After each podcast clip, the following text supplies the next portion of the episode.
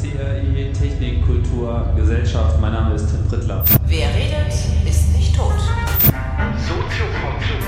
Ja, hallo, herzlich willkommen zum Erscheinungsraum. Zeit. Herzlich willkommen zur vierten Folge bei Mooncore. Dazu heiße ich herzlich willkommen Herrn Rechtsanwalt Thomas Schenker. Guten Tag. Guten Morgen, Tim. Sendungsbewusstsein. Sendungsbewusstsein.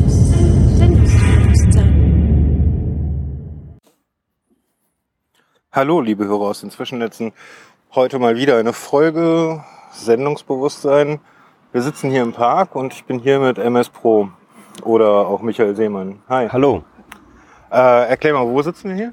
Wir sitzen jetzt, äh, das ist eigentlich ein Park, aber er heißt eigentlich Weichselplatz. Also es ist ein Platz, der zufällig ein Park ist oder sowas. Jedenfalls äh, ist das ein schöner, schöner Platz in Neukölln. Äh, wir sitzen so ein bisschen abseits. Der Park wurde hier tatsächlich gerade ganz frisch neu gestaltet.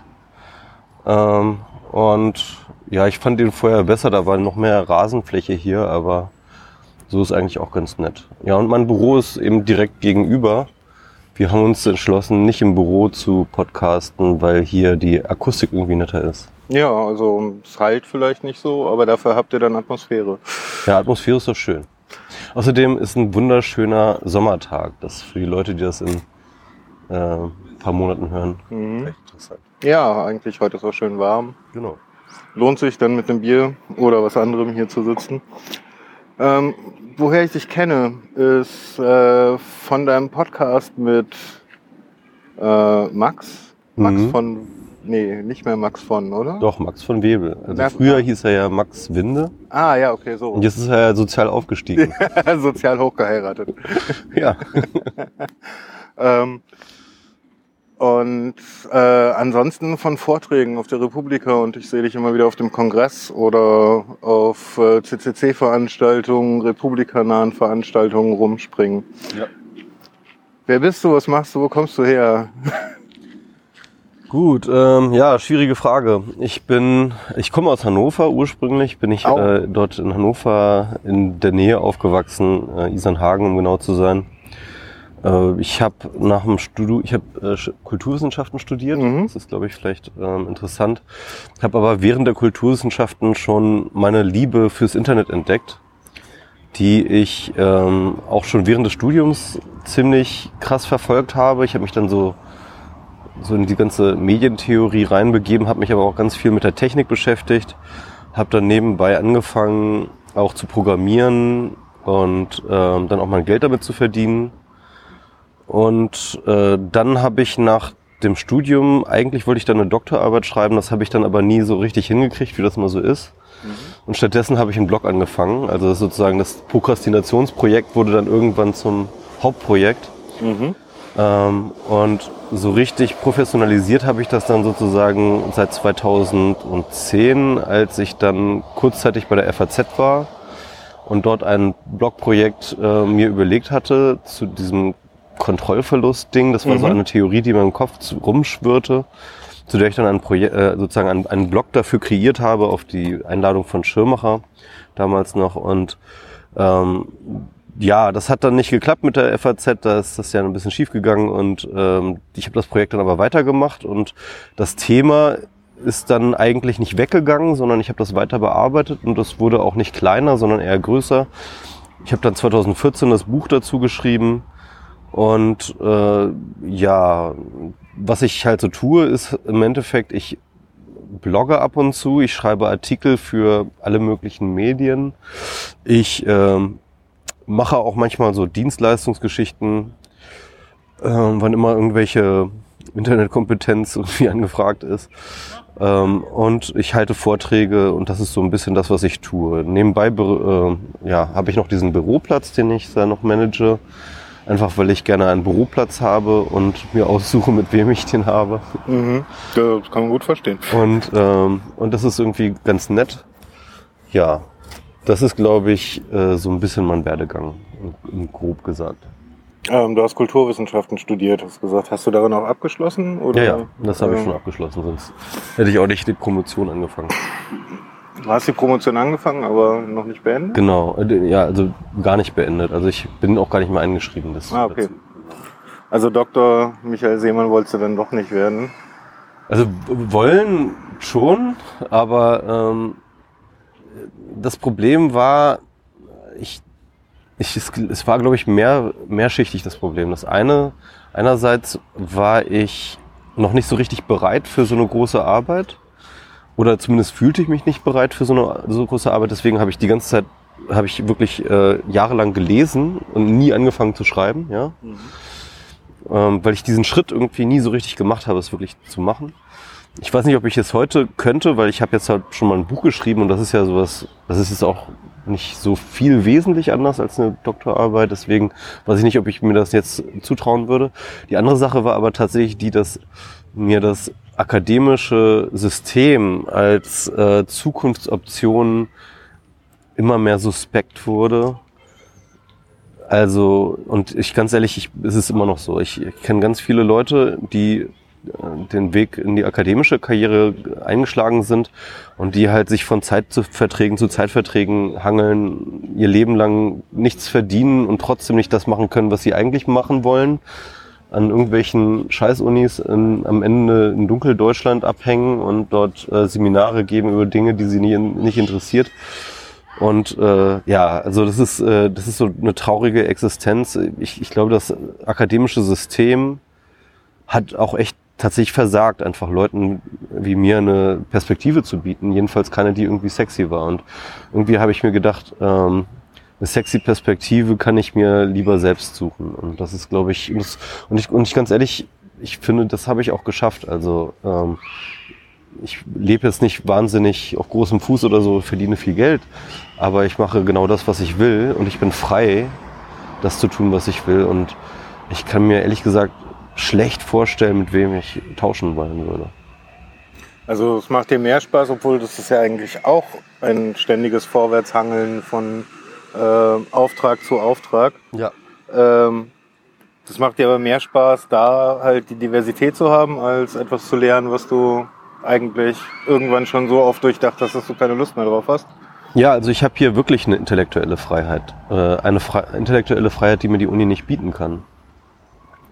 Ähm, wenn ich morgen auf ein Thema keinen Bock mehr habe, dann kann ich es einfach liegen lassen. Das ist nicht ganz richtig. Ne? Also ich muss manche Themen auch immer noch weiter bearbeiten, obwohl ich keine Lust dazu habe. Letztens muss ich wieder einen Artikel über Datenschutz schreiben. Ich habe gekotzt. Aber, Warum? aber ich habe 600 Euro dafür gekriegt. Ja? Und dann ist halt einfach, da muss man dann halt einfach da durch. Ähm, äh, einfach weil man irgendwann Themen einfach durch hat so ja und Diskurse einfach durch hat und dann irgendwann denkt ja. Also so ganz ich bin halt so eine, so eine totale Freiheit gibt's natürlich nicht ne? Die gibt's nirgendwo aber ich glaube ich bin wesentlich freier als ich es wäre wenn ich ähm, akademische Karriere eingeschlagen hätte. Selbst wenn es eine erfolgreiche akademische Karriere wäre. Ähm, wie gesagt, ich kenne dich jetzt aus Wir müssen reden. Und ähm, da hast du oft recht streitbare, harte Thesen. Vertrittst du die auch im Rest deines Schaffens so? Immer sehr konkret, sehr auf den Punkt und sehr schwer von dem Punkt wegzubewegen? Ja, ähm, streitbare Thesen vertrete ich, glaube ich, fast immer, wenn ich mich öffentlich äußere zu Themen, weil alle anderen The äh, Thesen, in denen ich konform bin mit den meisten Leuten, finde ich zu uninter uninteressant, sie zu äußern. Also es ist nicht so, dass ich immer nur zu allem streitbare Thesen habe, sondern wenn ich zu etwas eine nicht streitbare These habe, dann ähm, fühle ich mich meistens nicht dazu ähm, genötigt, mich zu äußern. Ich fühle mich immer nur dann genötigt zu äußern, wenn ich der allgemeinen Meinung widersprechen möchte. Aber ist das von deiner Filter, Anführungsstrichen Filter, sozialen Blase um dich herum geprägt oder wie nimmst du das? Natürlich ist das davon wahr? geprägt. Natürlich ist das davon geprägt. Ähm, ähm, natürlich gibt es immer Leute, auch selbst wenn ich sozusagen Meinungen vertrete, die in meinen Kreisen für normal sind, dann gibt es wahrscheinlich schon immer noch eine ganze Menge Leute, denen ich widersprechen würde. Ähm, und wahrscheinlich könnte ich, wenn ich wollte, den ganzen Tag mit irgendwelchen AfD-Heinis diskutieren über alles, weil ich wahrscheinlich mit denen bei praktisch allem auseinander bin. Ja. Mhm. Aber ich sehe nicht viel intellektuellen Nutzen darin.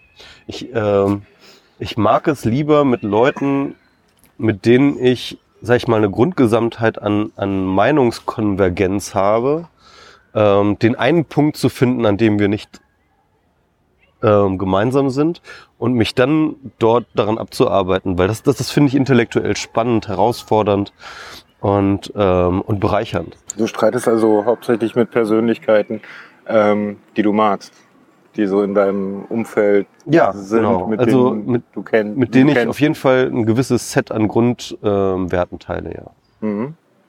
Ja, so von außen betrachtet hört sich das oft so an, als wärt ihr so nicht jetzt du und Max, sondern als, als wärst du auch äh, sehr umstritten bei der Republika und so. Und bei der Republik. Ja, also ich glaube, ja, das, das Lied, das ist, glaube glaub ich, ein Effekt genau davon. Ne? Also ähm, man kann sagen, also wenn man meine Filterbubble irgendwie definieren wollen würde, äh, dann müsste man sie schon noch irgendwie in dieser ominösen Netzgemeinde verorten. Ne? Also Netzaktivisten, Hacker, ähm, äh, solche Leute. Und ähm, gerade wenn du so Aktivist bist, dann ähm, findest du Widerspruch und ähm, lass uns da das doch mal diskutieren, ist das wirklich überhaupt so? Vielleicht gar nicht so produktiv, wie ich das mal finde. Habe ich manchmal das Gefühl, weil ähm, denen geht es nicht darum, nochmal in Frage zu stellen, ob Datenschutz etwas total Tolles ist, sondern da geht es einfach darum, den einfach mal durchzusetzen. Ja? Und wenn dann aus sozusagen den eigenen Reihen, in Anführungsstrichen, ja, irgendwie sozusagen so ein, so ein Sperrfeuer kommt, Moment mal, ähm, dann ist, kann man, dann kann ich auch auf gewisse Weise auch nachvollziehen, dass man dann genervt ist. Ich finde aber trotzdem, äh, ist wichtig, solche Dinge zu äh, diskutieren und sie in Frage zu stellen. Und, ähm, äh, und ich würde es nicht tun, wenn ich nicht glaube, glauben würde, dass ich da einen Punkt habe. Mhm. Es ist auch nicht so, das, das will ich auch gleich mal vorausschicken, auch wenn es bestimmt Leute gibt, die mir das unterstellen. Es ist nicht so, dass ich aus Grundsatz widerspreche. Es ist nicht so, dass ich immer grundsätzlich nur widerspreche, weil ich widersprechen will, sondern es gibt schon immer ähm, Überlegungen dahinter. Und ich versuche diese Überlegungen so klar wie möglich auch zu formulieren.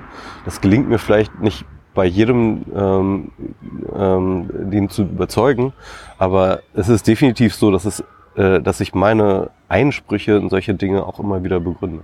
Mhm. Jetzt, ähm, hast du irgendwann dir mal überlegt, wie du solche Themen in die Öffentlichkeit bringen willst? Mit welcher Tonalität, mit welcher Haltung? Manchmal Ah. nehme ich dich schon ganz schön brachial wahr. so, so einmal auf die Brachial? Kacke gehauen. so einmal die Maximalforderung auf den Tisch geknallt, sozusagen. Ja, aber ich finde das ähm, ähm, mache ich nicht immer. Ne? Ich, ich finde, also ich bin auch bei manchen Dingen bin ich sehr sehr vorsichtig in der Formulierung, wo ich glaube, dass Vorsicht angebracht ist. Ähm, manchmal bin ich aber auch tatsächlich aus strategischer Überlegung heraus auch mal radikal. Mhm. Und ich habe überhaupt nichts gegen Radikalität. Ich finde, Radikalität braucht es, braucht es im Diskurs. Ähm, ähm, und äh, ich manchmal übernehme ich auch die radikale Position, einfach weil ich das Gefühl habe, dass sie fehlt. Also ein Beispiel ist äh, der Urheberrechtsdiskurs, den wir 2012 war das geführt Mhm. haben, ja, wo dann ähm, den Piratenpartei vorgeworfen wurde, die das Urheberrecht abzuschaffen. Wobei die Piratenpartei das nie gesagt hat und dann war die Piratenpartei ganz doll dabei, ähm, zu betonen und immer wieder zu betonen, nein, wir wollen noch das Urheberrecht gar nicht abzuschrei- sch- äh, äh, zu, abzu, äh, äh, abschaffen. Und dann habe ich mich dazu genötigt zu gefühlen, na gut, dann muss ich das halt machen. Okay. Und dann hast du Advocatus Diaboli gespielt an der Stelle. Nein, nein, äh, gar nicht, weil ich glaube, das ist durchaus eine legitime Forderung. Ähm, auch wenn Leute ähm, äh, da extrem viel Angst vor haben, ja, und äh, halte ich tatsächlich ähm, äh, das Urheberrecht äh, für ähm, ich glaube, ich halte es für vertretbar, wenn wir es abschaffen, ja. Warum? Ähm, weil es eine künstliche Verknappung von etwas ist, das im Überfluss vorhanden ist. Und ähm, das ist eigentlich eine extrem asoziale Sache, etwas, das im Überfluss vorhanden ist, künstlich zu verknappen. Ich halte es wirklich für moralisch falsch. Ähm, bezogen jetzt auf die Länge des Urheberrechts Ähm, oder grundsätzlich alles, genau, was damit jetzt sind, wir, hat? jetzt sind wir wieder so einer Detailfrage. Ne? Genau. Und äh, ich bin, das mag man nach dieser Aussage vielleicht gar nicht glauben, aber ich bin eigentlich ein Pragmatiker. Ne? Also wenn es jetzt darum geht, ich würde jetzt verhandeln, jetzt so zu, keine Ahnung, eine, Reformat, äh, eine Reform des Urheberrechts, ja, dann würde ich mich ähm, hinsetzen mit den Leuten und würde über genau solche Fragen diskutieren, wie lang sollen äh, Schutzfristen gelten und so weiter und so fort. Weil ich bin Realist und ich weiß auch um ök ökonomische Anreizeffekte, ähm, die es zum Beispiel Sinn machen, äh, also zum Beispiel äh, für eine Filmproduktion in einen äh, Film zu investieren, äh, wäre halt völliger Quatsch, wenn du wüsstest, dass er sowieso äh, nie irgendwelche Gelder einspielen würde. Ne? Und wir leben nun mal im Kapitalismus, wo das irgendwie ähm, äh, das System so funktioniert. Und da würde ich mich auch breitschlagen lassen, dann irgendwie irgendeine andere Sache zu machen. Aber ich finde trotzdem, dass es eine völlig legitime Position ist, in dies, auch in diesem Diskurs braucht, das Urheberrecht einfach abschaffen zu wollen. Ich bin übrigens nicht der Einzige, der das sagt. Es gibt noch ein paar andere Leute. Ähm, und, ähm, und ich habe es aber in dem Fall jetzt äh, tatsächlich, hätte ich mir gewünscht, dass die Piratenpartei das sagt. Aber da sie es nicht getan hat, musste ich es tun. Mhm, verstehe. Kommen wir zum Thema Podcast. Mal hörst du selber Podcasts? Sehr viel. Ich äh, gehöre zu den Leuten, die praktisch nie Musik hören, ähm, weil ich die ganze Zeit Podcast höre. Ja, geht mir nicht anders. Ich habe gar keine Zeit. Ich weiß gar nicht, wann, wann Leute Musik hören. Ich habe so viele Podcasts, ich muss sie alle hören. Dass ich Ja. nicht mehr hinterherkomme. Könnten wir jetzt einen kleinen Battle machen, wer hat mehr? Ähm, was, wann bist du zum Podca zu Podcasts an sich gekommen? Hörend oder äh, erzählend? Ich, ja, also ich glaube tatsächlich, das war so. Ich habe ja erstmal gebloggt, ne? Also bei mir war das die, die so die äh, Netzevolution, so Bloggen, Twittern, Podcasten. Mhm. So ein bisschen in die Richtung. Genau. So um meine Haupt, äh, Haupttätigkeiten im Internet zu beschreiben. Und Bloggen habe ich 2005 angefangen. Und damals gab es halt noch kein Facebook, jedenfalls hat es keiner benutzt. Und äh, damals gab es kein ähm, ähm, Twitter, das war noch gar nicht gegründet. Und, und im Endeffekt war das halt wirklich so dieses Social Media, das, das Wort gab es noch nicht, aber im Endeffekt was, bestand Social Media zu der Zeit aus Blogs. Ja, war das so diese Zeit von, äh, wo Spreeblick groß wurde? Genau, das war so, ich glaube, also als ich äh, angefangen habe zu bloggen, war Spreeblick gerade so das große Leitblog geworden, Mhm. mit diesem Jamba-Artikel. Mhm. Und, ähm, und Johnny war so ein bisschen, ähm, so, so ein bisschen der Bürgermeister von Klein Bloggersdorf. Klein Bloggersdorf war tatsächlich so ein bisschen äh, der, die, die ähm, selbstironische Bezeichnung dieses kleinen Haufens von Bloggern, die dann irgendwie Mhm. vor sich hingeschrieben haben. Und, und das war so eine kleine, völlig dezentrale und, und, und interessante Gemeinschaft, in der ich dann so, so reingeschlüpft bin. Und tatsächlich war dann auch mein erster Podcast, war tatsächlich auch von Spreeblick. Das war nämlich Johnny und Tanja sitzen zusammen auf dem Balkon und äh, lassen den Re äh, Tag Revue passieren. Und ich dachte, das ist ja irgendwie, also sie haben über, überhaupt nichts Relevantes gesprochen, sondern nur irgendwie so, ja, pf, irgendwie hast du, das ist so Alltagsdinge. Und ich fand das irgendwie trotzdem total anregend und, und toll, so Mhm. denen zuzuhören. Das war der erste Podcast, den ich gehört habe. Ich glaube, der war damals auch ähm, noch, weil Johnny, weil das, weil das Prinzip Podcast war noch nicht so wirklich bekannt zu der Zeit. Mhm. Und ähm, Johnny hat, glaube ich, einfach nur die MP3s auf seinen Blog gestellt. Und man hat das dann halt so im Browser gehört. Und ja, aber dann ging das irgendwie los. Ich habe dann genau CRE habe ich dann gehört. Das war dann ja aber auch so ein Spin-off noch von dieser Radiosendung Chaos Radio, ne? Ähm, ich habe dann CRE gehört mit Tim. Und das war dann natürlich auch eine tolle Entdeckung. Da habe ich dann ganz, ganz viel Kram gelernt. Und ja, was, wie ging das dann weiter mit meiner Podcast-Geschichte? Ich glaube, damals habe ich noch nicht viel mehr gehört als nur so irgendwie so, so zwei, drei Podcasts. Ich hatte, glaube ich, es gab auch noch keinen Podcatcher, man hatte ja noch kein iPhone oder sowas. Ja, Gab's man muss gar nicht, auf ne? die Webseiten und das Genau, ja, runterladen, Genau, das heißt, also man hat immer vom Computer gehört und das war natürlich irgendwie jetzt auch nicht für jede Gelegenheit total super. Ein iPod hatte ich nicht so.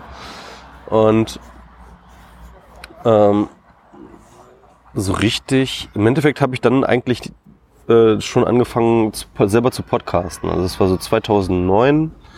Ach, echt schon. Genau. Seit 2009 podcaste ich auch. Also ich, es war so, dass Max, Hm, also Max, Wir müssen reden, schon so alt? mir, wir müssen reden, ist sehr alt, ja. Okay, das, das ist. Der kommt mir immer noch als relativ frischer Podcast vor. Ja, frisch seit 2009. ähm, also ich, ich kann das mal, ich glaube, ich musste, ich muss das ähm, so als, es, es hat viel mit der Freundschaft zu Max zu tun. Mhm. Und es hat mit den Anfangs äh, Twitter und Republika-Zeit zu tun. Also ich weiß noch, ich habe mal irgendwann Johnny einen Blog angekackt wegen irgendwas und dann gab es irgendwie eine Diskussion und ich glaube, da hatte sich Max dann auch in den Kommentaren, also Max hat damals bei Spreeblick Mhm, gearbeitet. das ne? weiß ich. Ja. Genau. Und, Ah, okay, der Hörer vielleicht nicht. ähm, genau. Max hat damals bei Spreeblick gearbeitet und dann ähm, haben wir uns irgendwo mal bei, bei Spreeblick in den Kommentaren in die Haare gekriegt. Und ähm, dann war 2007 und ich glaube, da haben wir uns das erste Mal Hallo gesagt. So, ja, irgendwie haben wir uns ganz kurz kennengelernt Mhm. auf der Republika. Auf der allerersten Republika. Ja, dann 2008 hatten wir nämlich alle schon Twitter. Dann kam nicht so, so zwischen 2007 und 2008 war dann die große Twitter-Migration der Blogosphäre. Mhm. Alle hatten plötzlich einen Twitter-Account und irgendwie waren dann so die Karten neu gemischt im Sinne von äh, Leute, die jetzt, äh, die noch nicht so bekannt waren, äh, konnten dann irgendwie mit ein paar schlauen Tweets plötzlich ganz viele Follower generieren und ganz viele Follower waren damals so 100. 100 Follower. Yay. Ja, es war viel.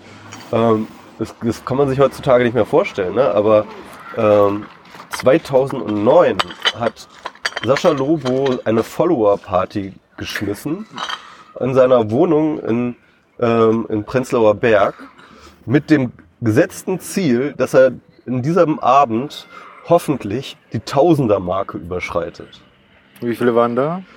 Äh, von den Leuten, also die Tausender-Marke seiner Follower. Ja. ne? Also Genau, also nicht, nicht, dass 1000 Leute bei seine Party kommen, sondern dass Mhm. er seine Follower auf 1000, 1000 damit wuppt, ja. Ja. Und er hatte damals, glaube ich, äh, 700 Follower oder sowas. Und ähm, auf der Party waren, keine Ahnung, äh, 200. Ich glaube, ich glaube, er hat es aber geschafft tatsächlich, weil er hat dann, er hat dann sozusagen zur Bedingung gemacht, du darfst nur hierher kommen, wenn du mir folgst. Ja. So hat der Auch Lobo damals seine, seine Follower äh, ge Auch gedient. nicht schlecht. Egal. Es war 2008, ähm, haben wir uns dann auf der Republika getroffen und da haben wir uns schon per Twitter gefolgt und, und fanden uns irgendwie auf Twitter ganz lustig. Und dann haben wir uns das erste Mal so richtig unterhalten und äh, danach hat äh, Max einen Tweet abgesetzt, ähm, der auf mich gemünzt war und zwar unter 140 Zeichen fand ich dich besser. Okay. Und das hat er dann auch auf, gab es dann auch Spreeblick-T-Shirts mit den, äh, mit, den, Okay. äh, mit den Sprüchen. Ähm, ich habe auch eins.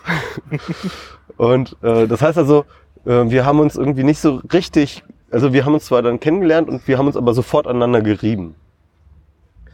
Und das war dann aber auch so, dass genau. Und dann bin ich, dann bin ich 2008 bin ich dann auch im Sommer bin ich dann nach Berlin gezogen und dann haben wir uns ein paar Mal getroffen auf ein Bierchen und jedes Mal, wenn wir uns getroffen haben, haben wir gestritten. Wir haben Also uns so eine im, Streitfreundschaft. So, Genau. So ein, ich mag dich, aber. ja, genau. Irgendwie waren wir uns sympathisch, irgendwie mochten wir uns, aber wir haben uns die ganze Zeit gestritten. Also gar nicht schlimm. Also wir haben diskutiert, Ja, aber, aber, aber diese Diskussionen sind immer auch ausgeartet in so äh, echt äh, Streits. Und, und Max hat zu dem Zeitpunkt aber schon einen Podcast gemacht, und zwar Mobile Max mit Tim Mhm. zusammen. Ich glaube, das mal ganz am Anfang waren es nur Tim und Max Das heutige Freakshow. das heutige Freakshow. Ähm, und Max meinte irgendwann, ey du, lass uns doch einfach mal einen Podcast machen. so, ja, und dann diese, diesen Streit produktiv machen. Mhm. Und die Idee war damals irgendwie, dass per Twitter, weil wir beide damals total verliebt in Twitter waren, ähm, das halt eigentlich sozusagen nur auf Twitter stattfinden zu lassen. Das war ursprünglich die Idee, tatsächlich nur so den Link auf Twitter rauszuhauen und gar einen nicht kleinen irgendwie- Flame War auf Twitter starten und sich die ganze Zeit anpöbeln dabei. Ja? Nee, nee, nee, nee, Oder nee, nee schon. Audio, schon Audio. Ne? Ah, okay, Audio. Schon, schon Audio, ne? Also wir müssen reden. Und äh, ich glaube, die erste Folge habe ich bei mir damals noch auf dem Blog veröffentlicht. Oder die ersten zwei, drei Folgen und dann haben wir irgendwann ähm, eine Domain gesucht und so und ja, aber das war so 2009, genau. Mhm. Dann gibt's ja bei Wir müssen reden so eine Zäsur, wo es irgendwie geknallt hat. Ja, War das echt? also ich habe Gibt es- ja da zu Hause gesessen und gedacht, wow, cooles Schauspiel. ja, ja, das war echt. auch, auch wie du rausgestürmt bist und was man so gehört hat im Audio, oder war das gespielt? Ich bin rausgestürmt. Naja, so hörte es sich an. Wow, Nee.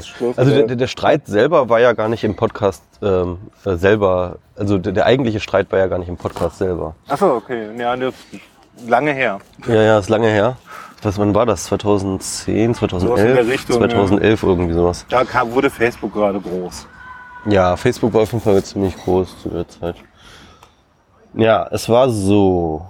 Ähm, wir hatten während des Podcasts einen Streit, aber halt so einen üblichen WMR-Streit über alle möglichen Sachen. Ich glaube, es ging damals ähm, irgendwie um Berlin und Lärmbelästigung und dies und jenes und ich habe mich über die Spießer aufgeregt, die immer irgendwie ähm, äh, Polizei rufen, wenn irgendwo mal Lärm ist und habe halt so, habe dann halt auch wieder so ein bisschen so eine, ähm, ich sag mal so, eine steile These zu vertreten, so ja, wer in der Großstadt lebt, der muss mit dem Lärm klarkommen, die soll einmal klarkommen in ihrem Leben. Ja? Mhm. Ja, okay. Und, ähm, und Max war halt, äh, fand das halt total scheiße, was ich gesagt habe. Und ähm, ja, wir waren uns da nicht einig. Wir haben uns zu der Zeit, glaube ich, ziemlich viel gestritten an allen möglichen Themen. Und der Punkt war, dass ich, ähm, genau, und dann war es aber so, dass ich auch eine Facebook-Seite angelegt hatte für Wir müssen reden.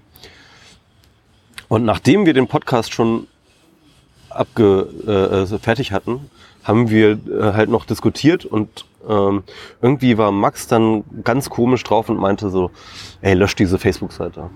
Und ich so, ja, wieso das denn? Ja, die brauchen wir nicht.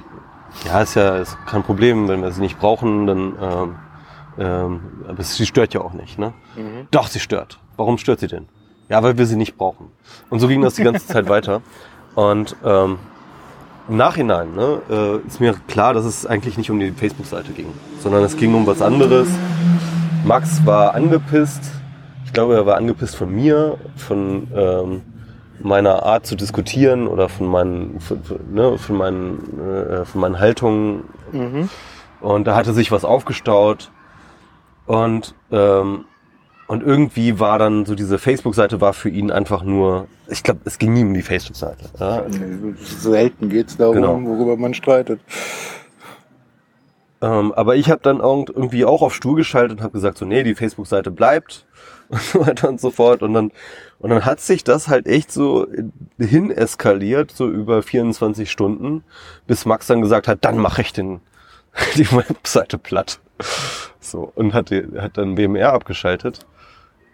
Alles keine rühmliche Geschichte, so. Also, ähm, das ging dann, wir waren dann monatelang, äh, haben wir dann nicht miteinander gesprochen. Und dann eine gemeinsame Freundin hat dann, ähm, also mehrere gemeinsame Freundinnen haben dann dazu äh, dafür gearbeitet, dass wir wieder, ähm, wieder Tuchführungen aufeinander, äh, miteinander aufnehmen. Das haben wir dann auch irgendwann gemacht.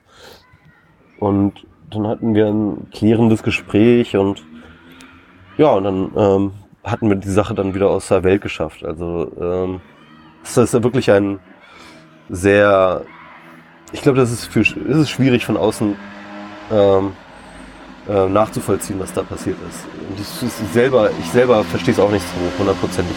Ich glaube, Max geht das genauso. Na gut, aber so gerade engere Beziehungen, also Freundschaften und so weiter, da brauchst du manchmal auch genau dieses Gewitter, ne? Genau. Ja, und das haben wir halt einfach mal so ein bisschen in der Öffentlichkeit ausgetragen. Das passt zu deinem Kontrollverlust sehr gut. Ja, auf jeden Fall. So, von daher voll im Programm. Ja, also ich glaube, Max und ich, wir sind beide Leute mit einem relativ sehr meinungsfreudig und sehr und, und sehr großem Ego. Und dann kann das halt auch mal schiefgehen. Ja. Gut. Also ich glaube, wir sind mittlerweile, also wir haben, glaube ich, gelernt, miteinander besser umzugehen. Mhm. Ähm, in, in der Argumentation, in den Diskussionen. Ich, ich glaube, wir sind auch ziviler geworden, definitiv in unseren ähm, Streits. Also was ich vorhin erzählt hatte mit dem ähm, Urheberrechtsding, ne? das war zum Mhm. Beispiel auch ein härtes, ständigen Streit zwischen Max und mir, ja. Ähm, in, in, eine ganze Zeit lang. Ja gut, also man könnte aber auch sagen, es hat so ein bisschen das Feuer rausgenommen bei euch beiden. Mhm. Das kann man auch sagen. Ähm, ähm, aber es ist ähm, mir lieber so. Ich muss auch sagen, dass ich, also man wächst ja eigentlich auch mit als Hörer, ne?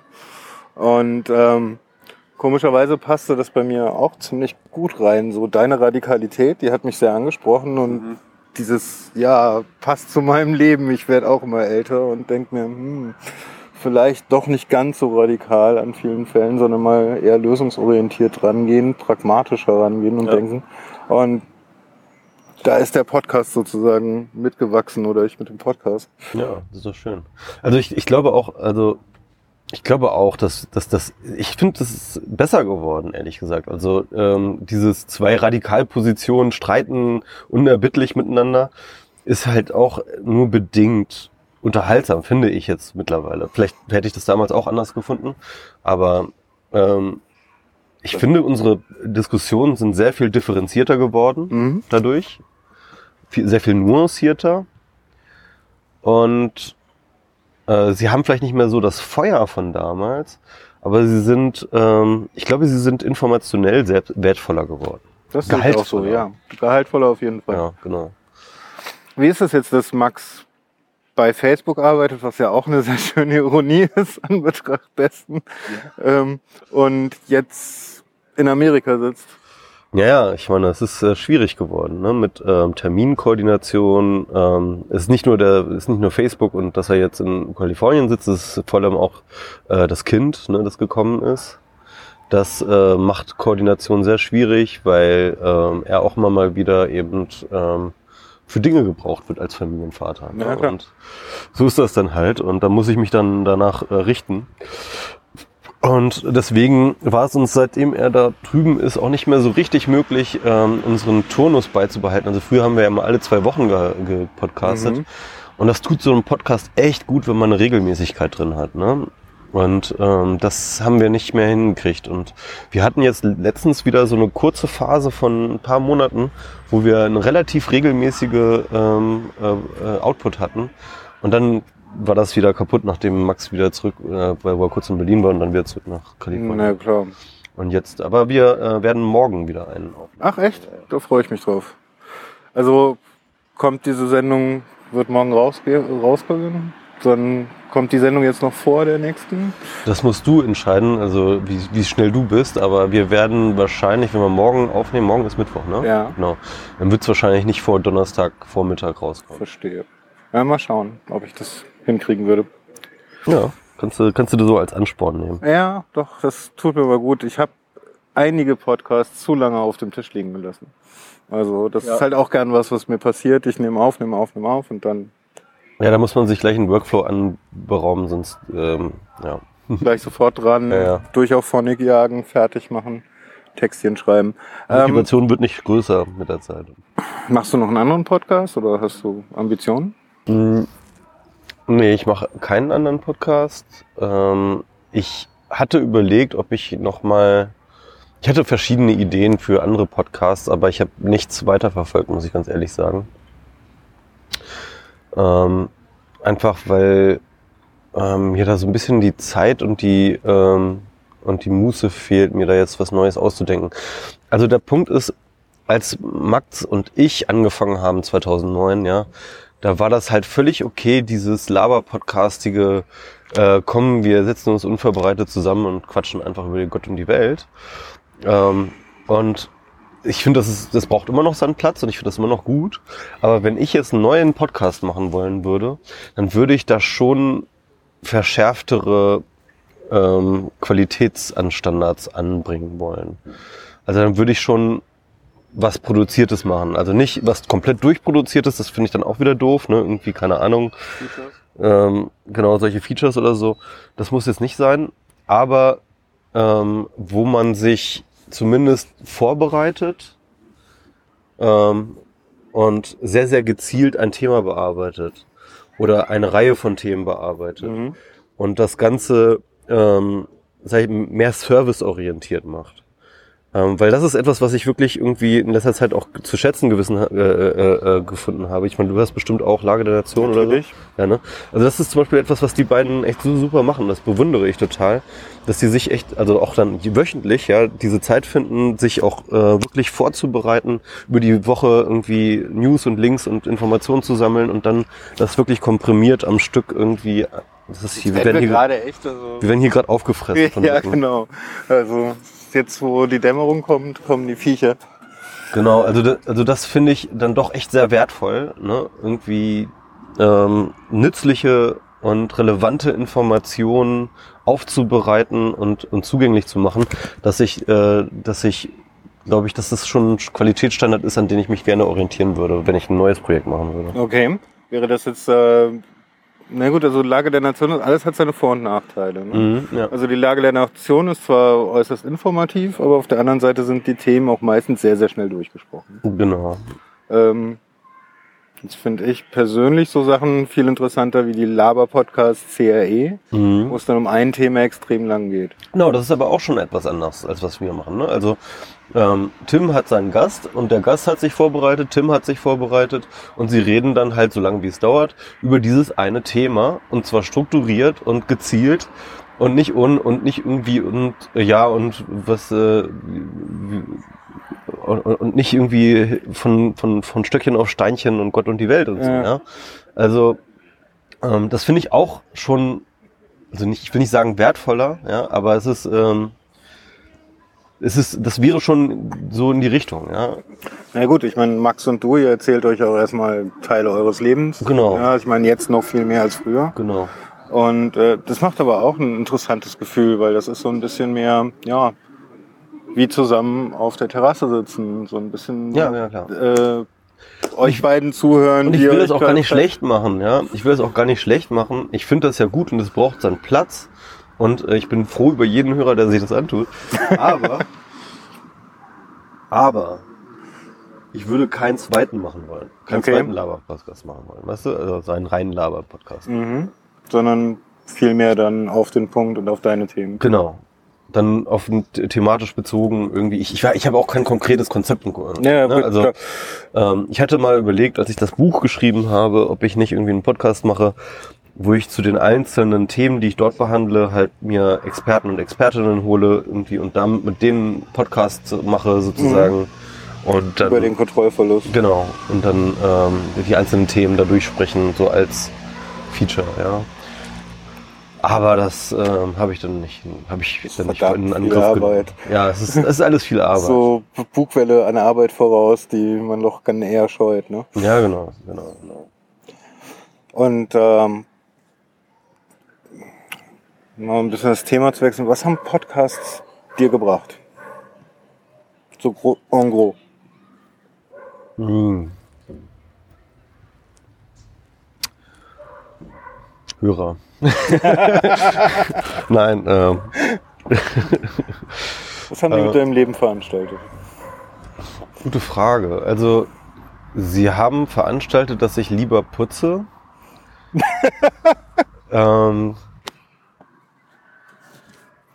ich glaube, ähm, ich würde auch nicht so viel Fahrrad fahren, wenn ich nicht Podcast hören, weil wenn ich in der Bahn sitze, dann würde ich, glaube ich, eher lesen. Ja, aber beim Fahrradfahren ist zum Beispiel auch irgendwie super zum, zum Hören. Hm. Also so, so Podcasts begleiten mich immer überall, wo ich, ähm, keine Ahnung, so nebenbei, nee, beim Arbeiten nicht. Also beim Arbeiten brauche ich Konzentration. Ne? Also ich bin ja immer am Rechner und schreibe Texte und so und, und lese. Da kann ich keine Podcasts hören. Ähm, also klar, Informationen. Ne? Ich, hab, ich höre mittlerweile, glaube ich, fast ausschließlich Informationsgeschichten. Ich, ich höre tatsächlich echt sehr, sehr wenig Laber-Podcasts nur noch. Mhm. Also ich äh, Was würdest du als Informationsgeschichte? Also, Ja, so, so, so viel, ich höre viele Polit-Podcasts, so, ne? Ökonomiesachen und ähm, es ist einer der Wege, wie du dich darauf, äh, also äh, wie du auch dir viel Informationen für deine Themen suchst, indem du Podcasts hörst. ja, also klar, das ist eine ganz relevante Quelle für mich, ähm, ähm, äh, Inspirationsquelle, ne? Weil ich, ich weiß auch nicht, ich glaube, das ist auch so eine so eine Typfrage. Weil manche Leute können sehr, sehr gut visuelle Eindrücke ähm, wahrnehmen und Mhm. verarbeiten. Und manche Leute können sehr, sehr gut Gehörtes verarbeiten und, und vor allem auch memorieren, ne? also sich merken. Und ich glaube, ich bin so jemand, der irgendwie sehr, sehr gut auf Gehörtes anspricht. Also ich habe das Gefühl, wenn ich einen Text lese, ist das nicht so tief, das Wissen, wird das nicht so tief verankert in meinem Kopf, wie wenn ich einen Podcast höre. Also du bist da ja audiophil. Genau, ich bin so audiophil, also ich weiß nicht, audiophil heißt glaube ich noch was anderes, ne? Ja, diese Leute, die immer so mit Goldkabeln an Ja, gut, so. ja. digitales Signal durchs Goldkabel geschickt, macht super Sound. Wird dann viel besser, ne? Muss jeder machen. Ja, auf jeden Fall. Also, ähm, also mit denen will ich nichts zu tun haben. Nein, aber, aber, aber es gibt halt so Leute, die auf Audioreize, ähm, keine Ahnung, dass die, dass die bei denen besser funktionieren. Und ich glaube, ich bin so jemand. Ich, wenn ich, ich weiß nicht, das ist auch diese Situation, jemand spricht in dein Ohr, ja, es ist irgendwie, ähm, es ist, es hat so was Intimes, so was, so was Nahes, so was, ähm, so was Unmittelbares Mhm. irgendwie, dass es irgendwie, dass es irgendwie besser verarbeitbar ist oder sowas. Ich habe keine Ahnung. Manche Leute können das gar nicht, die pennen dann ein oder oder oder die ähm, oder, oder zum Beispiel Katrin Passig, die sagt dann mal, das wäre ja alles viel zu langsam. Ja, also das, was sie dort in einem Audio-Podcast in einer Stunde hört, hätte sie in zehn Minuten äh, als Text gelesen. Ja. Und ähm, Ja, aber auch mit der Meinung und den Werten. Ich meine, das finde ich, das passiert beim Audio sehr oft. Man hört ja in der Stimme noch viel, viel mehr, als man aus einem Text liest. ja, das, das mag auch sein, ja.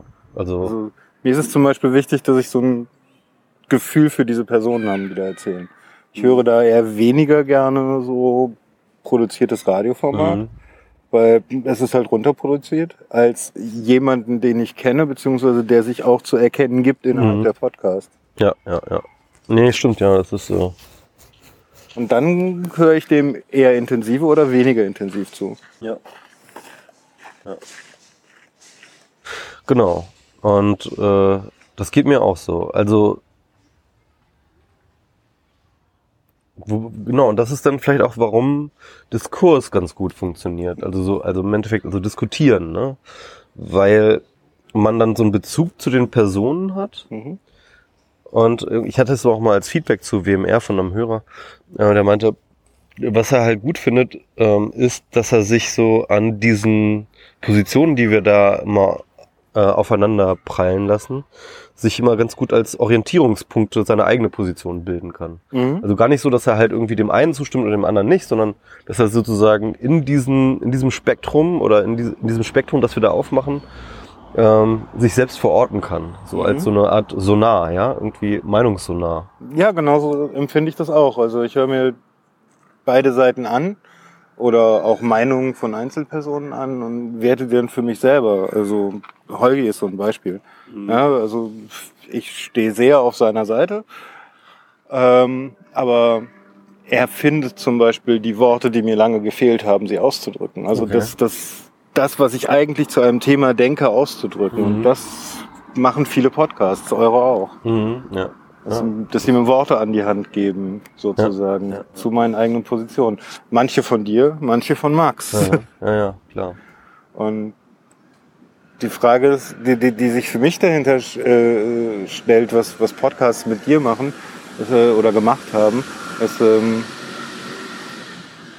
könntest du dir heute noch vorstellen, ohne Podcasts zu leben?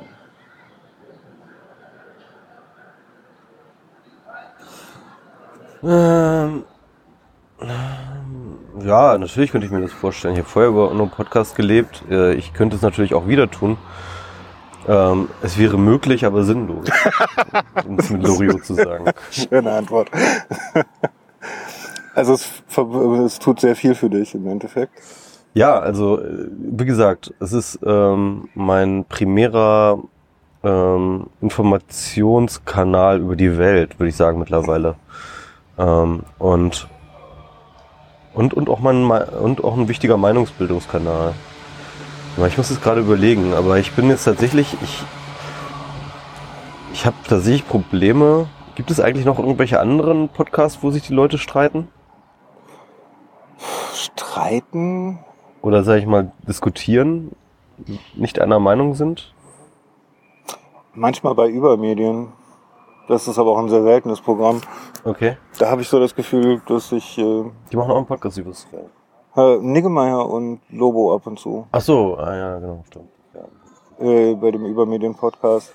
Da habe ich auch mal so, so aber es ist mehr so Pseudodiskurs häufig. Ich, ich habe da, glaube ich, nicht viel von gehört, weil ich hatte das Gefühl, dass äh, äh, Sascha die ganze Zeit redet und äh, äh, Niggemeier immer nur so, ah ja, hm, okay.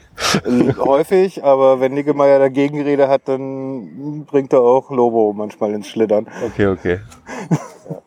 Aber klar, wer kann Sascha Lobo den Mund verbieten? Das ist schwer. Das ist, glaube ich, echt schwierig, ja.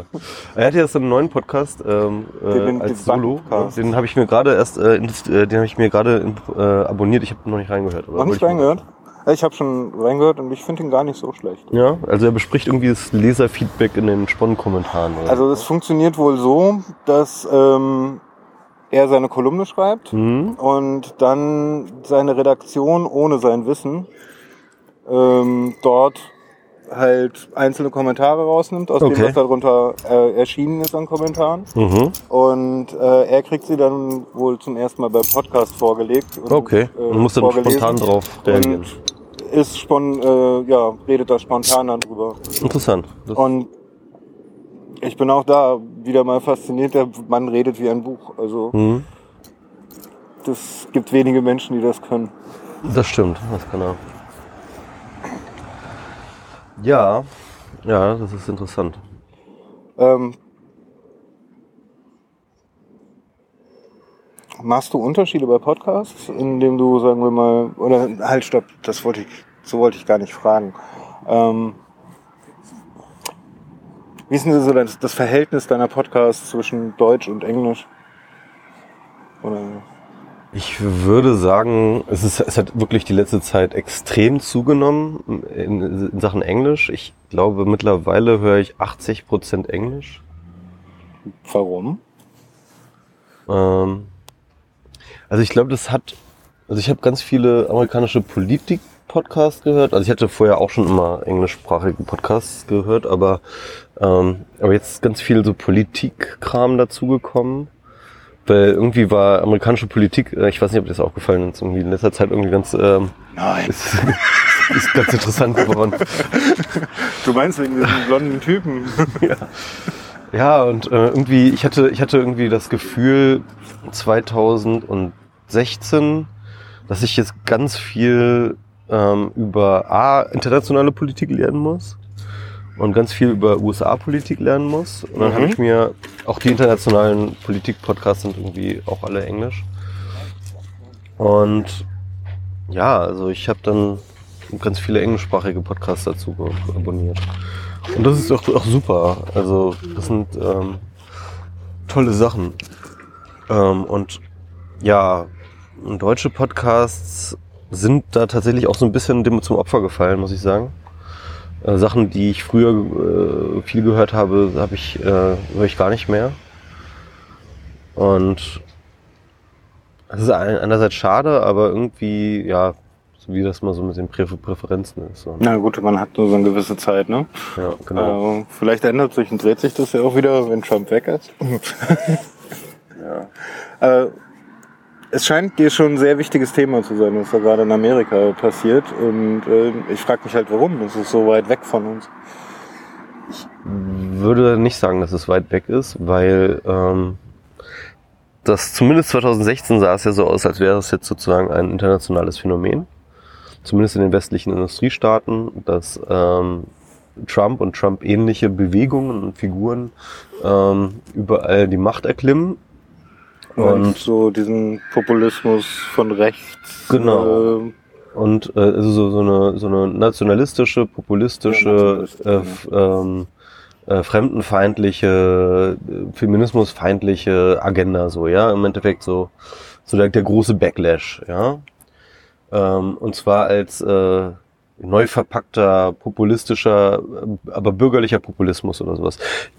Ich, mir fällt das jetzt gerade schwer, das irgendwie jetzt richtig zu kategorisieren, aber auf jeden Fall 2016 hatte ich das Gefühl nicht, dass das, dass Trump so ein isoliertes amerikanisches Phänomen ist, ähm, sondern dass das eben ähm, gerade die Welt umrollt und das war damals auch die große Angst, dass es in Deutschland auch der Fall sein würde. Damals war das irgendwie war die AfD bei 20 Prozent, ich erinnere daran. Ähm, Oh ja. Und, und ich, ähm, und, und ich habe mich, ähm, und ich habe es nicht verstanden, ne? Ich, ich, ich habe es nicht, verstanden und es hat mir Angst gemacht. Und wenn ich etwas nicht verstehe und es mir Angst macht, dann will ich es verstehen. Dann, will ich, dann tue ich alles, das zu verstehen. Und deswegen ähm, beschäftige ich mich dann mit Dingen. Und das ist auch so, dass ich ähm, sonstige Sachen stehen und liegen gelassen habe und mich ganz viel mit dem auseinandergesetzt hat, was dann in den USA zu Trump geführt hat. Weil es ist, du musst es mal vorstellen. Donald Trump ist Präsident der USA. Mhm. Zieh das mal rein. Ja. Ich meine, es ist immer noch, es ist immer noch, es fühlt sich immer noch absurd an, diesen Satz zu sagen. Ja? Und das ist jetzt äh, ein halbes Jahr ist er schon dabei. Und es ist, es ist immer noch völlig durchgeknallt. Es ist immer noch nicht, es ist immer noch nicht verstehbar. Und deswegen ähm, habe ich äh, mich ganz viel damit auseinandergesetzt, also mit auch dieser ganzen Alt-Right-Bewegung und, und, und vor allem hat mich das auch interessiert und, und fand ich total abgefahren, wie das Internet dabei auch eine Rolle gespielt hat, ja. Und das war ja schon immer mein Thema, wie das Internet die Gesellschaft irgendwie verändert. Und, und da konnte man nicht davor stehen und sagen, ja, jetzt ist, äh, passiert das irgendwie so. Nee, das musste man, das musste ich verstehen. Das ist irgendwie, das ist einerseits Teil meines Jobs, ja, Mhm. das zu verstehen und es erklären zu können. Und äh, andererseits ist es aber auch etwas, was ich meine, Simon, ne, du, du und ich, wir sind da ja so beide so auch so, so aus der Internet-Tech-Bewegung oder wie auch immer. Ja. Und, und wir haben das ja immer alles für etwas Gutes gehalten, ja. Und, und wenn es aber solche Effekte produziert, dann, ähm, dann gibt es da zumindest etwas, das war mir klar, etwas, das ich übersehen hatte. Etwas, was mir nicht klar war. Und dieses Etwas, dem bin ich auf der Spur, oder versuche es zumindest, ja. Aber ich meine, alles hat seine zwei Seiten. Jede Medaille hat zwei Seiten. Ja, genau. Dass, dass man wahnsinnig schnell kommunizieren kann, heißt auch, dass man ganz schnell ganz viele Stimmen hört. Also ähm, oder wahrnehmen kann. Siehe Facebook, siehe Ja, Twitter. Äh, und das führt halt eigentlich auch dazu, dass man die hört, die man früher nicht gehört hat. ja, das die ist, machen einem dann Angst. Das ich, ich, diese Erklärung kenne ich, aber ähm, äh, die ist als Erklärung absolut unzureichend. Denn, ähm, denn es geht nicht nur um irgendwelche Stimmen, die du jetzt hörst, die du vorher nicht gehört hast, sondern es geht moment, es geht auch tatsächlich um soziale Gruppenbildung, die stattfindet, Mhm. die du halt auch live sehen kannst. Das heißt also, das Internet macht nicht nur Gruppen sichtbar, sondern es produziert auch Gruppen ähm, oder neue Oh, Gruppenbildungen. ja, so habe ich das noch nicht gesehen, ja. Und ähm, das ist das Interessante. Und die Alt-Right ist dafür nur ein Beispiel. Aber wahrscheinlich eins der ähm, wirkungsmächtigsten. Und ähm, das ist so ein Thema, mit dem ich mich gerade beschäftige, das so unter dem, dass man so ein bisschen unter dem Thema Tribalismus abschließen kann. Mhm. Ähm, wie sich Leute in so eine Art, so eine Art Stammesorganisation zusammenfinden. Nicht als, sag ich mal, bewusstes Organisationsprinzip, ja, dass man so, so, wir werden jetzt ein Stamm oder so, ja, sondern halt, wo Der Stamm ähm, der Anonymous. tribalistische Effekte oder äh, Affekte, ja, irgendwie ähm, getriggert werden. Wir gegen die, die gegen uns, äh, wir müssen gegen die und so weiter und so fort.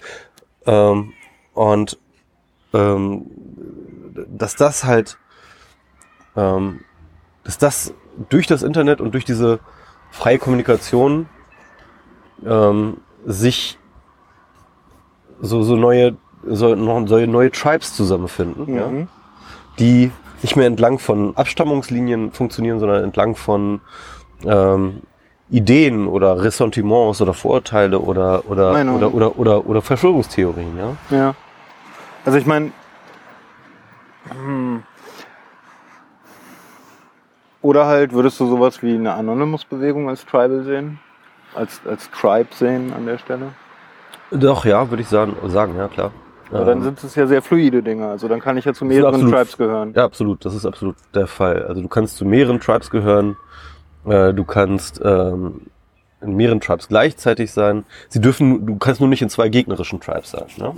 Also Tribe, äh, Tribalismus, so wie ich ihn verstehe, braucht immer auch Gegnerschaft. Also du bist immer in dem Tribe. Meistens bist du dir ja gar nicht bewusst oder, oder willst auch gar nicht in einem Tribe sein, ja. Definierst das gar nicht so, sondern eigentlich bist du nur gegen den Tribe, äh, gegen, gegen den anderen Tribe. Ah ja, klar, okay. Die anderen sind, Die AfD ist scheiße. der Tribe ist immer- die sind immer die anderen, ja? scheiße, Die ganzen scheiß Rassisten. Genau. Aber ich gehöre, ich bin stehe für mich allein. Genau, genau. Ja, genau. okay, und das, verstehe. das ist wirklich so. Also auch die ganzen AfD-Leute ne? Mhm. und die ganzen äh, Pegida-Leute, ähm, äh, die, die, die, die, die, die sehen, ja, das ist ja genau das Narrativ. Ja, die sehen ja irgendwie die Parteien, die Medien, die stecken alle unter einer Decke. Ja, das ist alles ein Stamm. Ja, das sehen die alles sozusagen als einen großen Stamm, der sie unterdrückt. Ja, Mhm. das ist genau das Narrativ, das sie, das sie doch forcieren.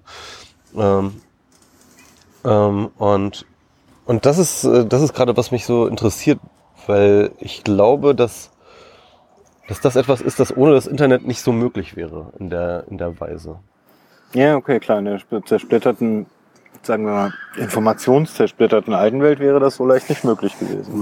Also die, ich sag mal so vereinfacht gesagt, ja. Also wir, als ich ähm, Internet-Utopist war, ja, habe ich gedacht, okay, ähm, das Internet zersetzt soziale Strukturen wie Institutionen, wie Staaten, wie äh, irgendwelche künstlichen Gruppengeschichten, weil das braucht doch keiner mehr. Ja, wenn du, wenn Tut's jeder, wenn jeder auch. mit jedem, ja genau, das tut's auch. Ähm, wenn jeder mit jedem kommunizieren kann, dann brauchen wir doch diesen ganzen Quatsch gar nicht mehr. Mhm. Ja, das war so ein bisschen die Utopie, die dahinter stand. Und das stimmt auch, ja, und das passiert ja auch, und äh, diese Strukturen werden zumindest angegriffen und, und, und, und haben Probleme, aber, vielleicht, und, und brechen auch teilweise zusammen, aber statt einer strukturfreien, was, was die naive Utopie war, einer Mhm. strukturfreien Gesellschaft, ja, ähm, ist, ähm, bilden sich neue Strukturen. Also nach dem Motto, wenn ähm, sozusagen ähm, gegebene Strukturen nicht mehr determinieren, wie wir uns organisieren, wie zum Beispiel Geografie, ja, Mhm. dann suchen wir uns unsere eigenen Kriterien, an denen wir unsere Strukturen definieren. Und das sind dann eben, keine Ahnung, ne, irgendwie Feministen gegen Maskus, ja, oder sind das halt irgendwie äh, die Mainstream-Medien versus die Alt-Right oder wie auch immer. Das ist dann halt, ähm, Ja gut, aber der Neuland-Tribe kämpft auch gegen das Internet. Genau. So. Die Netzgemeinde, das ist auch etwas, was mir jetzt erst sozusagen, ja, nicht jetzt erst, ich habe das schon immer eigentlich so ein bisschen gesagt, obwohl ich den Begriff damals noch nicht be- benutzt hat, aber äh, die Netzgemeinde ist real, ja, und sie ist so ein Tribe. Ja, sie war es immer, ja, und sie war es immer. Ähm, Aber nicht jeder darin hat die gleiche Ansicht, die gleiche Einstellung. Das stimmt, das stimmt, genau. Und aber es gibt dort definitiv, ich sag mal so homogenisierende Kräfte, die dann, äh, die, die, die, auf das Individuum wirken. In jedem Tribe ist das einfach so. Es gibt homogenisierende Kräfte und ähm, der ganze, ich, ich sag mal so, auch, auch, auch, auch der ganze Hass, der mir auch mal wieder entgegengeschlägt, wenn ich irgendwie so halt genau diesen ähm, Narrativen der Netzgemeinde Schön, dass ähm, du das Thema aufbringst, da wollte ich noch hinkommen. äh, Netzgemeinde auf ja, das sind natürlich auch ähm, soziale Normalisierungseffekte ähm, ähm, aus dem Tribe, ja, Mhm. die dann sozusagen dem Einzelnen halt Sagen, sozusagen du gehst gerade zu weit. genau, du du du du Verlässt unseren Bereich. genau. Und über wenn du nicht zu uns gehörst, dann gehörst du zu denen, ja. Und Das ist ja, das ist ja, das ist ja diese Tri Tribe-Logik, ja. Also wenn du nicht hundertprozentig zu uns gehörst, dann gehörst du zu denen. Wenn du nicht hundertprozentig ähm, äh, X sagst, dann äh, bist du ein, bist du vom Feind, ja. Also, Ja, genau. so dieses Freund- Freund-Feind-Denken, wo dann halt die Differenzierung verloren geht. Und ich glaube, das ist halt auch so ein bisschen so, was ich, wo, wogegen ich mich auch mal so instinktiv wehre. Mhm, verstehe. Wie ist das denn, mit so einem Shitstorm klarzukommen? Ich glaube, du hast mehr als nur einen mitgemacht. Ja, aber ich glaube, in, aus heutiger Perspektive sind die Shitstorms, die ich mitbekommen habe, äh, die ich, die ich abgekriegt habe, ähm, nicht so groß wie die Shitstorms, die heute jeden Tag durchs Netz fliegen. Also muss ich ganz ehrlich sagen. Ähm, die Shitstorms, die, ist immer so, die Shitstorms, die ich mitbekommen habe oder die mich betroffen haben, die waren immer so aus der Community, ja. Die waren Mhm. immer so, ähm, so in, in diesem in diesem Wasserglas, ja, in diesem, in, in diese, das war das war der Sturm im Wasserglas, im, im äh, äh, ganz konkret, ja. Aber wenn ich mir keine Ahnung Leute angucke, die wie damals Anne Helm oder so, ja, die bis heute vollgeschissen wird mit Mord und Vergewaltigungsdrohungen. Was bitte? Echt? Ja, bis heute, ja. Und, und damals eine Riesenlawine. Also im Endeffekt, ich, ich, ich sag, jeder, jeder Nazi in diesem Land kennt ihren Namen, ja.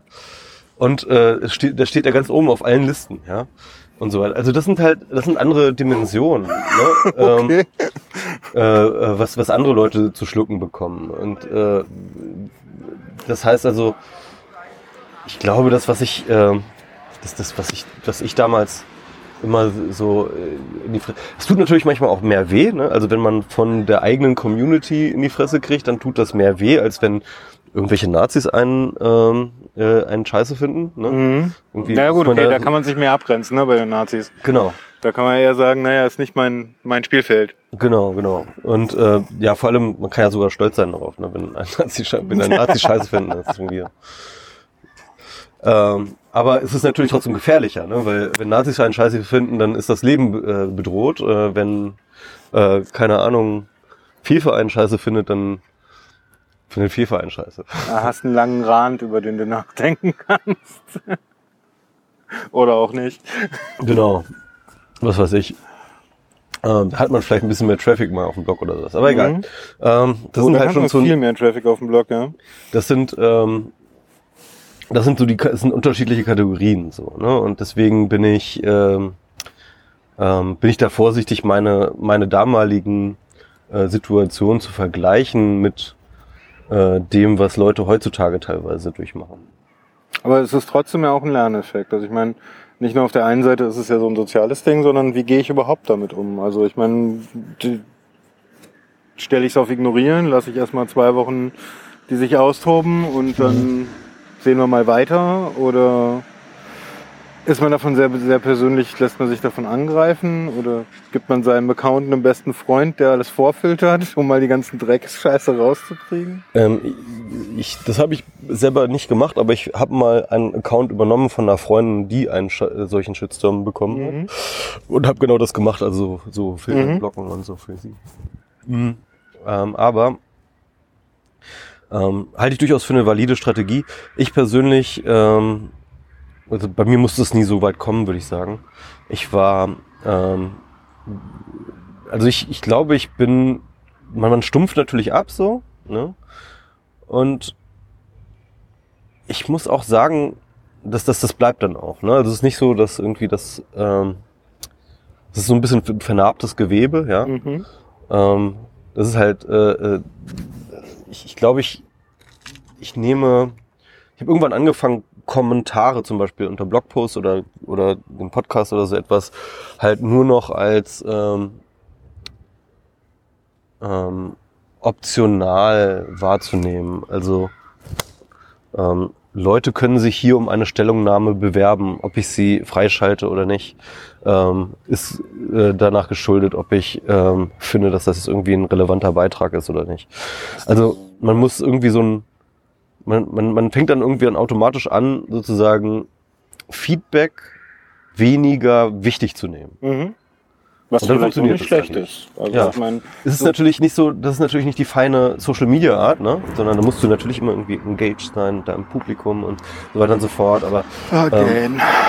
ja, aber das ist irgendwie, Damit machst du dich auch nicht authentischer.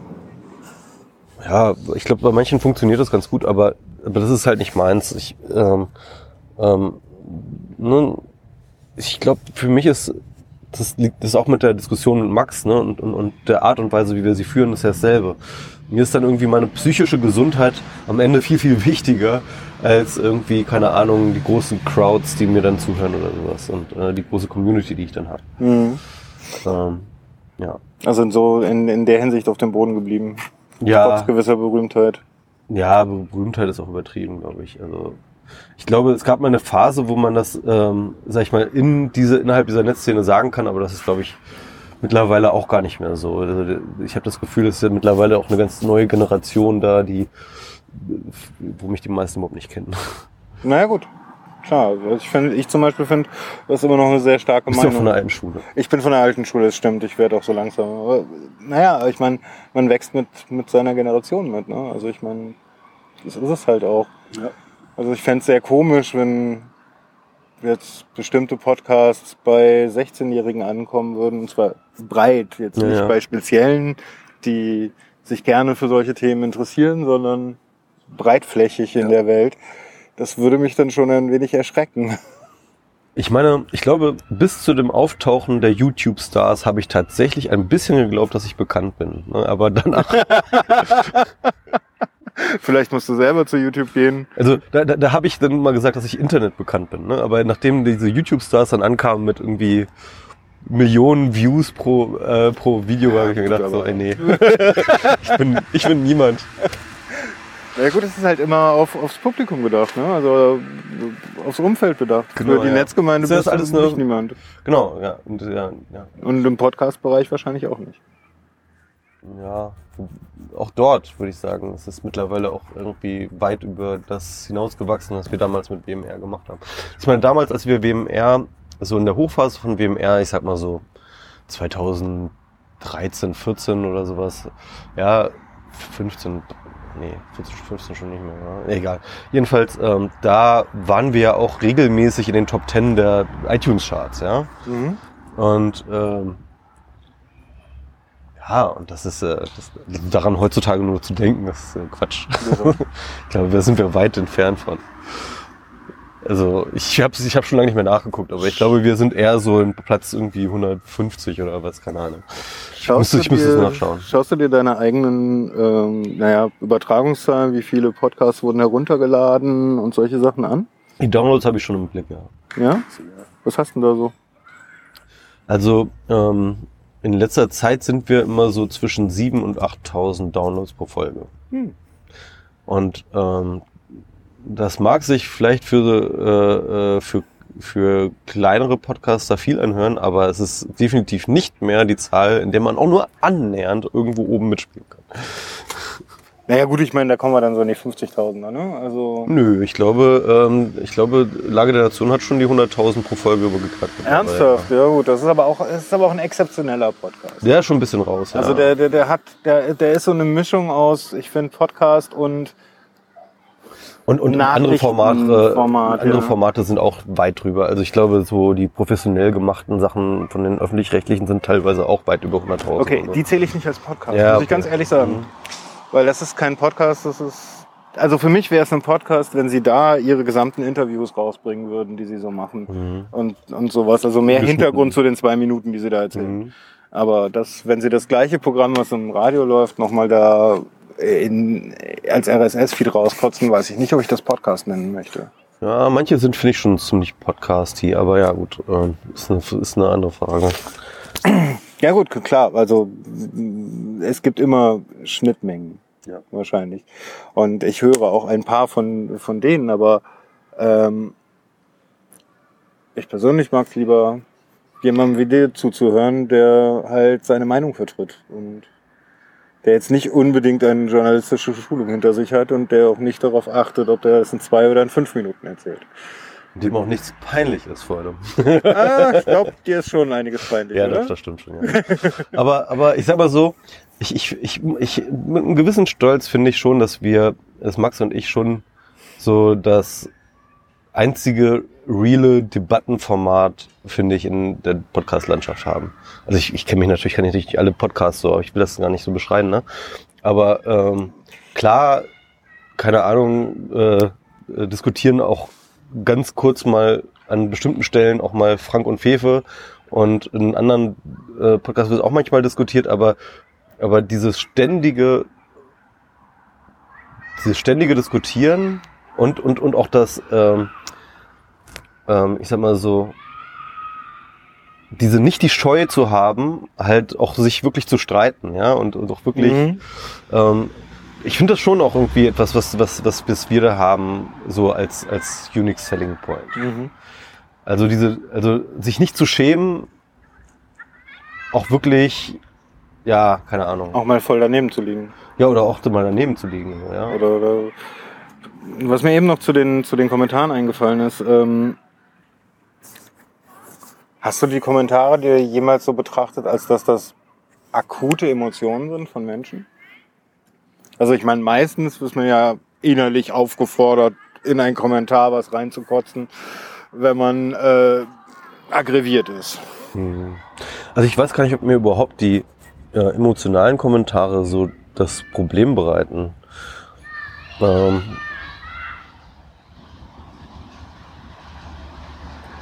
ah, ich meine, ich, ich kann es natürlich auch nachvollziehen. Ich habe ja vorhin schon erzählt, dass ich selber ja auch erst dann mich aufgefordert fühle zu sprechen, wenn ich widerspreche. Ja? Und deswegen sind auch, sag ich mal, 90 Prozent aller Kommentare immer negativ, weil ähm, warum sollst du irgendwie sagen so, ja, genau so sehe ich das auch. Also ich meine, das Da ist, auf ist, halt eine nicht, zu drücken. ist, ist eine Nicht-Information. Ja, genau.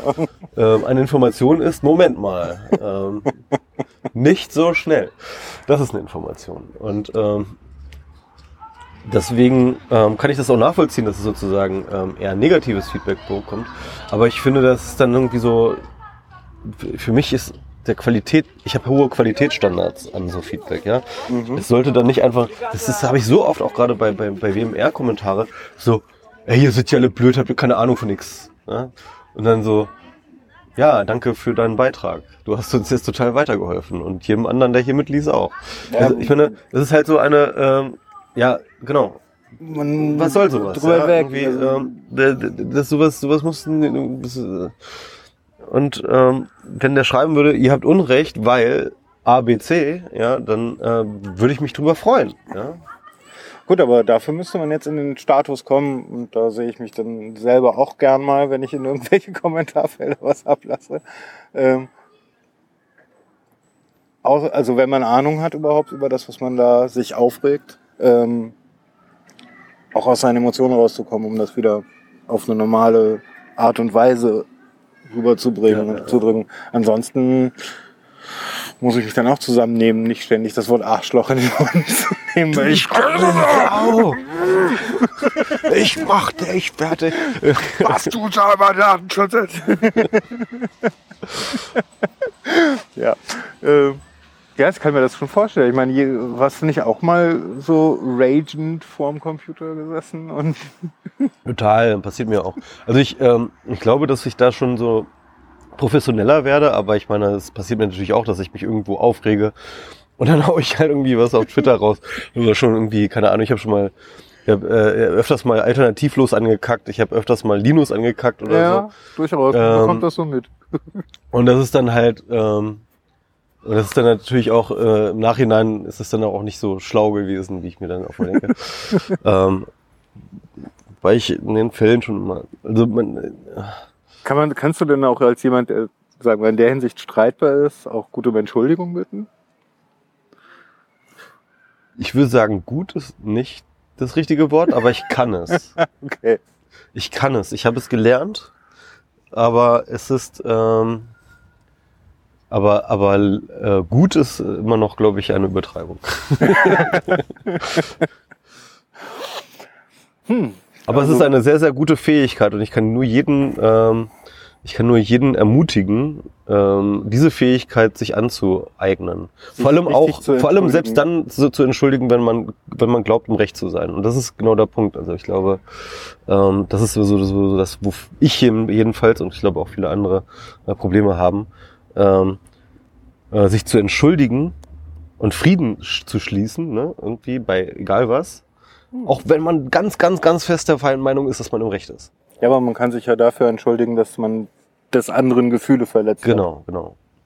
Das ist halt zum Beispiel meistens schon ein Anfang, ja. Und, ähm, und das, das bringt oft Menschen, die einem zumindest irgendwie allgemein wohlgesonnen sind, dazu, dass man, dass sie dann auch wiederum einen Schritt auf einen zugehen. Mhm. Ja. Und das ist halt diese, diese, dieses Auseinanderhakeln von Ego, Egos. Ja, das ist, glaube ich, das ist etwas, äh, was äh, wichtig ist zu lernen. Vor allem, wenn man ein, ein wenn, wenn man so ein Ego mit sich führt wie ich. Du bist ja so deiner Wirkung schon bewusst. Was heißt meiner Wirkung? Ja, also äh, ich bin mir der Desaster bewusst, die mein Ego manchmal anrichtet. ähm, Ja, gut, ich meine, wenn man selber drüber lachen kann, ist das immer noch das Beste. Also. ja, ja, und ich habe, es ist, man wird ja immer schlauer mit der Zeit, ne? Man, man wird ja älter und schlauer und Diese Sache mit der Zeit, die vergeht, da sind wir auch schon über Ja. beim Zielpunkt. genau. Willst du Aber noch was wissen? ich habe noch was, ja, ich Ja? habe durchaus noch was. Und zwar, ähm, wem würdest du jetzt empfehlen, einen Podcast zu machen? Wem ich empfehlen würde, einen Podcast zu machen, wer Jeder, noch der- keinen macht. Genau, wer jeder, der, nein, also eher so in der Richtung, da draußen sind jetzt Zuhörer, die diesen Podcast hören, die sich selber überlegen, oh, soll ich denn mit einem anfangen? Mhm. Ähm, wie mache ich das? Was brauche ich dafür? Und da kommen ja tausend Gedanken und man Mhm. stellt sich in die Öffentlichkeit damit sozusagen. Ja. Ja, nicht nur sozusagen, sondern wirklich, man stellt sich ja in die Öffentlichkeit damit. Oder wem würdest du, äh, fragen wir andersrum, wem würdest du empfehlen, keinen zu machen? Aus deiner Erfahrung. Also ich würde, ich würde gerne mehr Podcasts von Frauen hören. Deswegen würde ich ähm, äh, vor allem Frauen dazu ermutigen, einen äh, äh, Podcast zu machen, ähm, wenn sie noch keinen machen. Und äh, das ist so die eine Sache. Ähm, und das andere ist,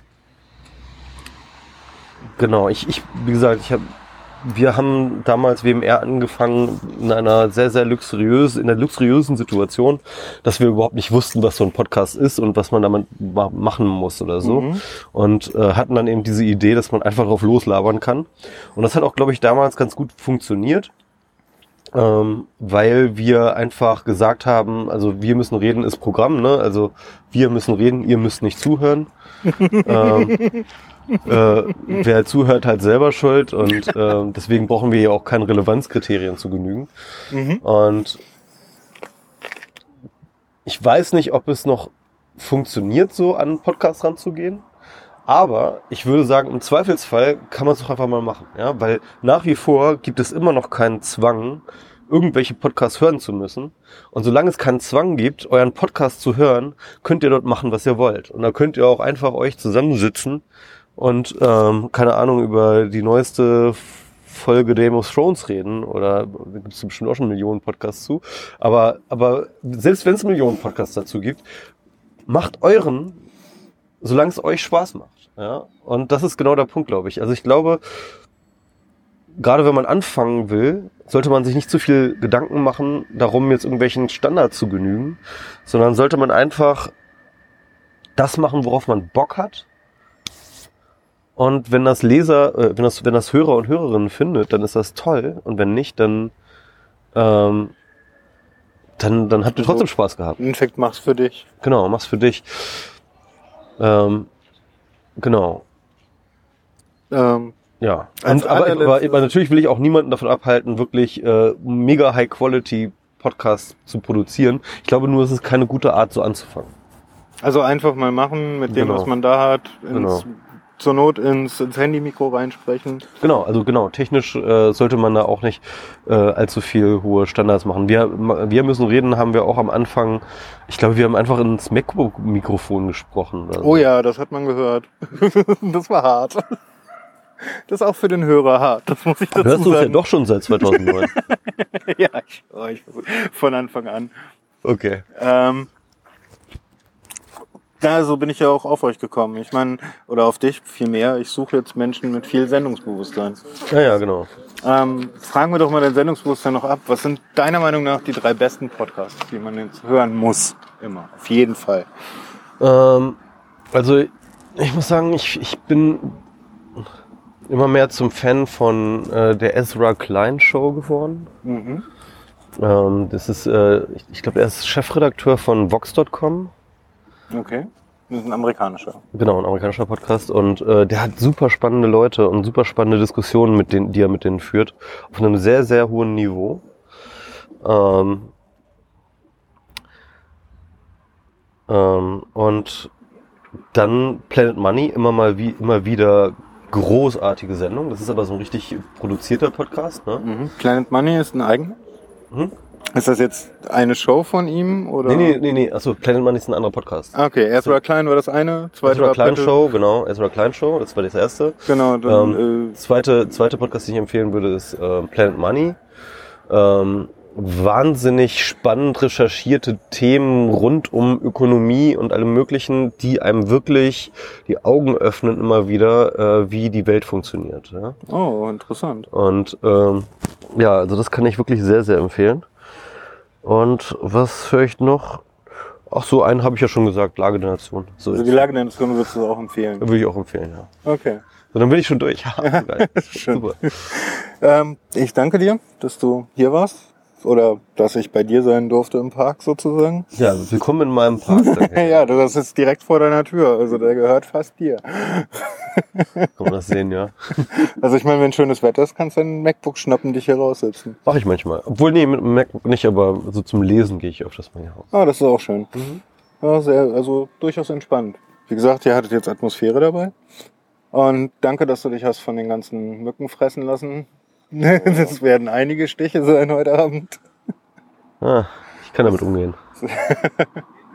Danke, dass du hier warst. Ja, danke für die Einladung ähm, und äh, schöne Grüße an die Hörer und Hörerinnen. Auf Wiederschauen. Tschüss.